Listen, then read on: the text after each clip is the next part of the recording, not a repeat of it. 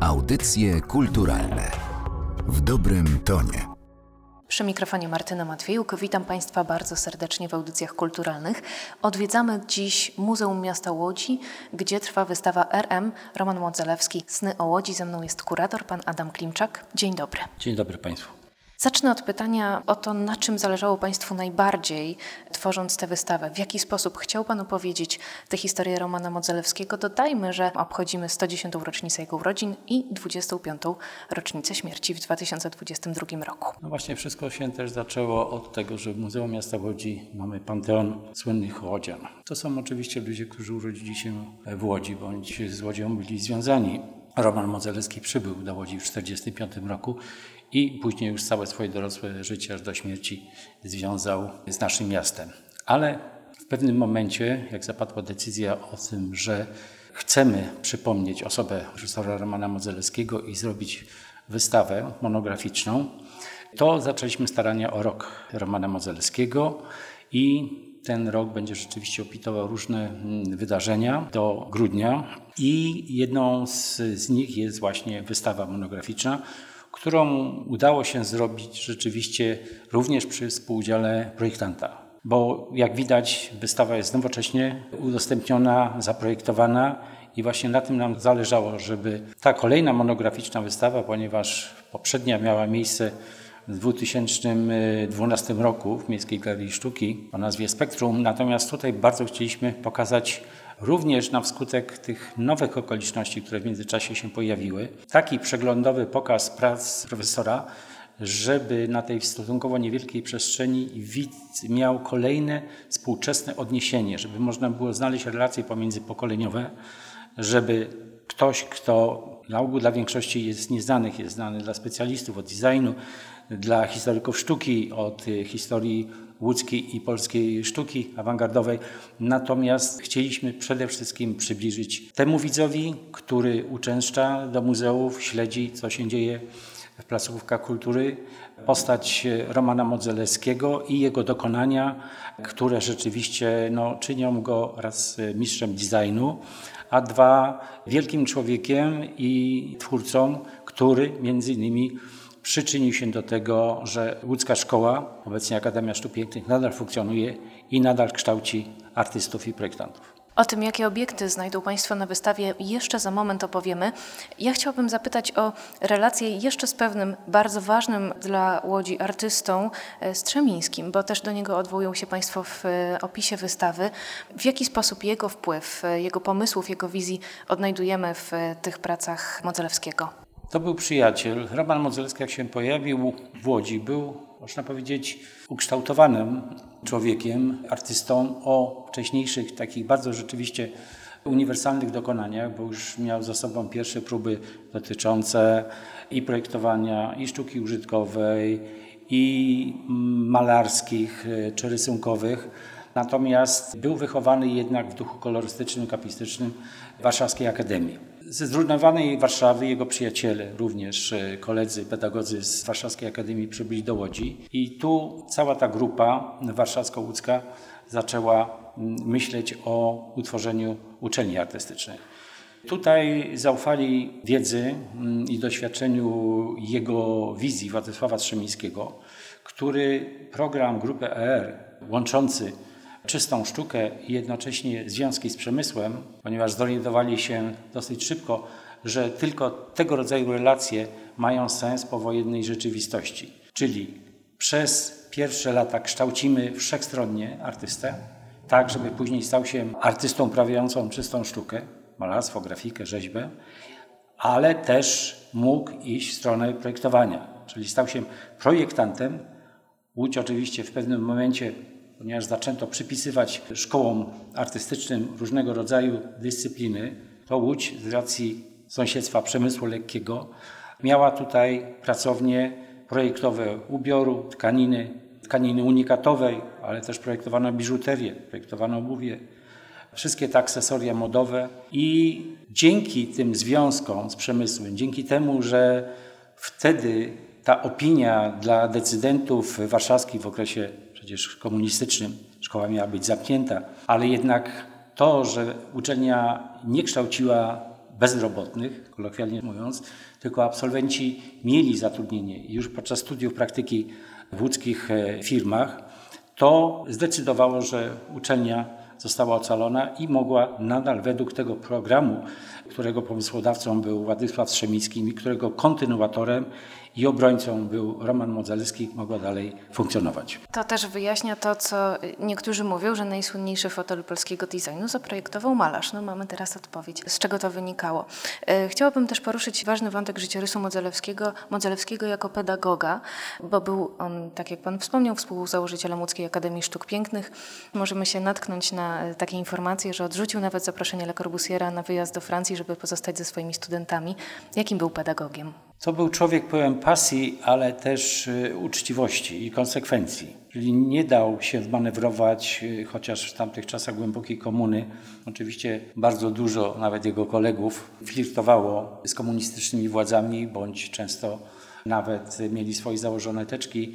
Do Romana Modzelewskiego to, można powiedzieć, nie dotarło, nie dał się w to manipulować i nigdy nie miał związków ze służbami jednocześnie wiedział, można powiedzieć w taki zręczny, też e, dyplomatyczny sposób, w jaki sposób rozmawiać z władzami. Potrzeba było wtedy jednak umieć rozmawiać z władzami w taki sposób, żeby im wydawało się, że robią słusznie, a przede wszystkim Roman Modzelski myślał, żeby to było z korzyścią dla uczelni, dla studentów i dla rozwoju projektowania na uczelni w Łodzi.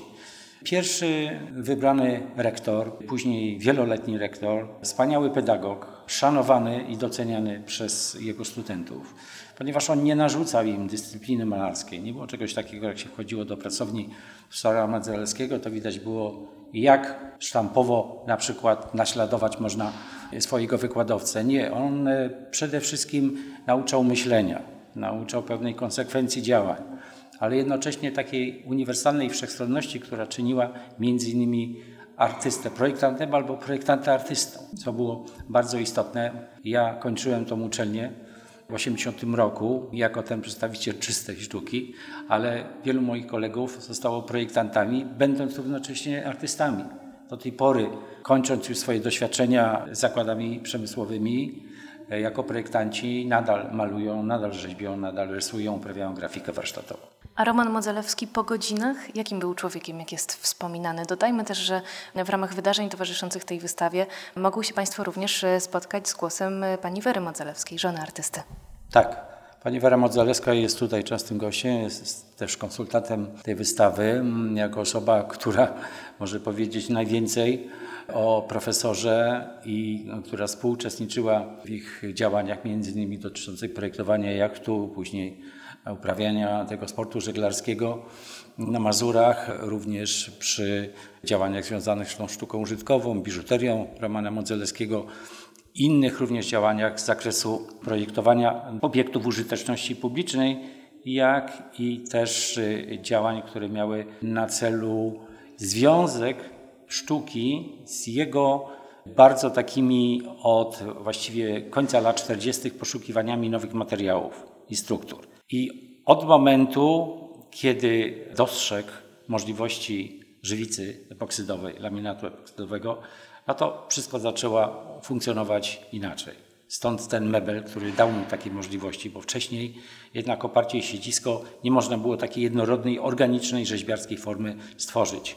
Tak, żeby ta skorupa była rzeczywiście czymś jednorodnym i to był ewenement na, na skalę światową. A to, wracając do poprzedniego pytania, spowodowało, że chociaż miał możliwości realizacji już takiej przemysłowej przy fotelu RM58 na zachodzie, między innymi właśnie dzięki zaproszeniu Le Corbusiera, to jednak ten związek z uczelnią i że najbardziej mu jednak zależało na jego uczelni, na tym, żeby nie opuścić studentów w potrzebie, powodowało, że jednak został tutaj i coś, co nie zostało zrealizowane przez przemysł polski w tamtym czasie, słynny 1 kg plastiku na głowę i niechęć władzy do w ogóle jakichkolwiek eksperymentów z dziedziny projektowania, no to później w jakiś sposób ten, ten trochę sen łodzi ziścił się w postaci projektowanych jachtów, których tutaj mamy przykłady na fotografiach i poprzez modele i rzeczywiście szczęśliwy okres w życiu państwa modzeleckich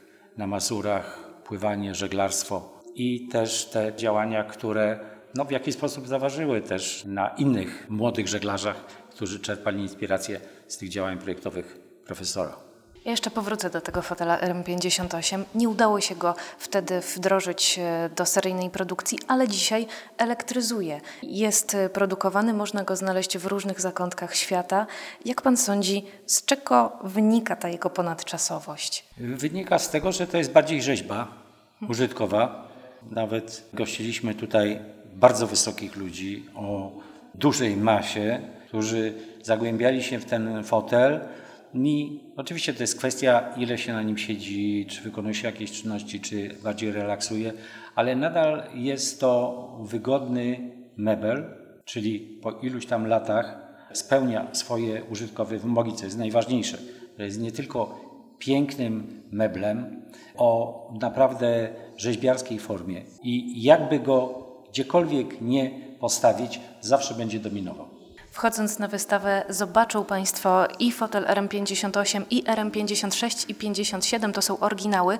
Co jeszcze znajdziemy na tej ekspozycji? Na tej ekspozycji, zaczynając od samego początku, zobaczymy, że profesor już jako młody człowiek projektował składany kajak, który był później produkowany, którego używali harcerze wodniacy do takiej żeglugi śródlądowej czyli już w tym momencie naprawdę był osobą, która realizuje swoje wizje i która znajduje odniesienie takie użytkowe w tych projektach.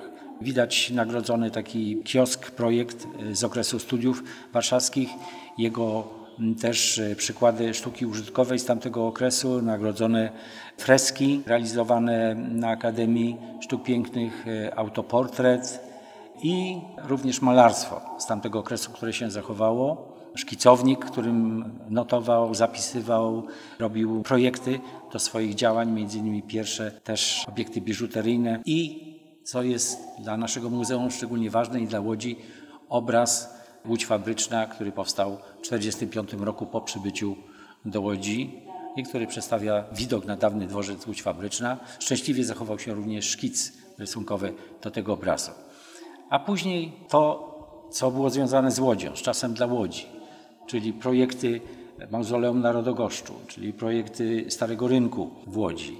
I oprócz tego, że projektował meble, projektował jachty, projektował sztukę użytkową, to ponieważ był melomanem, kochał muzykę, to jednocześnie miał przyjaźnie i związki z projektantami i pracownikami łódzkiej foniki i zaprojektował dla nich do gramofonu specjalny trzymacz, na który miał później patent w 1968 roku. Ten gramofon oryginalny możemy zobaczyć na wystawie. Następnie mamy bardzo, bardzo piękne i ciekawe, jednocześnie interesujące dla łódzkiej awangardy nie tylko obrazy słońca. Na słynnym plenerze takim kultowym w Nowej Rudzie 46-47 rok właśnie z Władysławem Strzemińskim, ze studentami, pedagogami mm, zaczyna odchodzić od takiego malarstwa impresjonistycznego i zaczyna interesować się słońcem.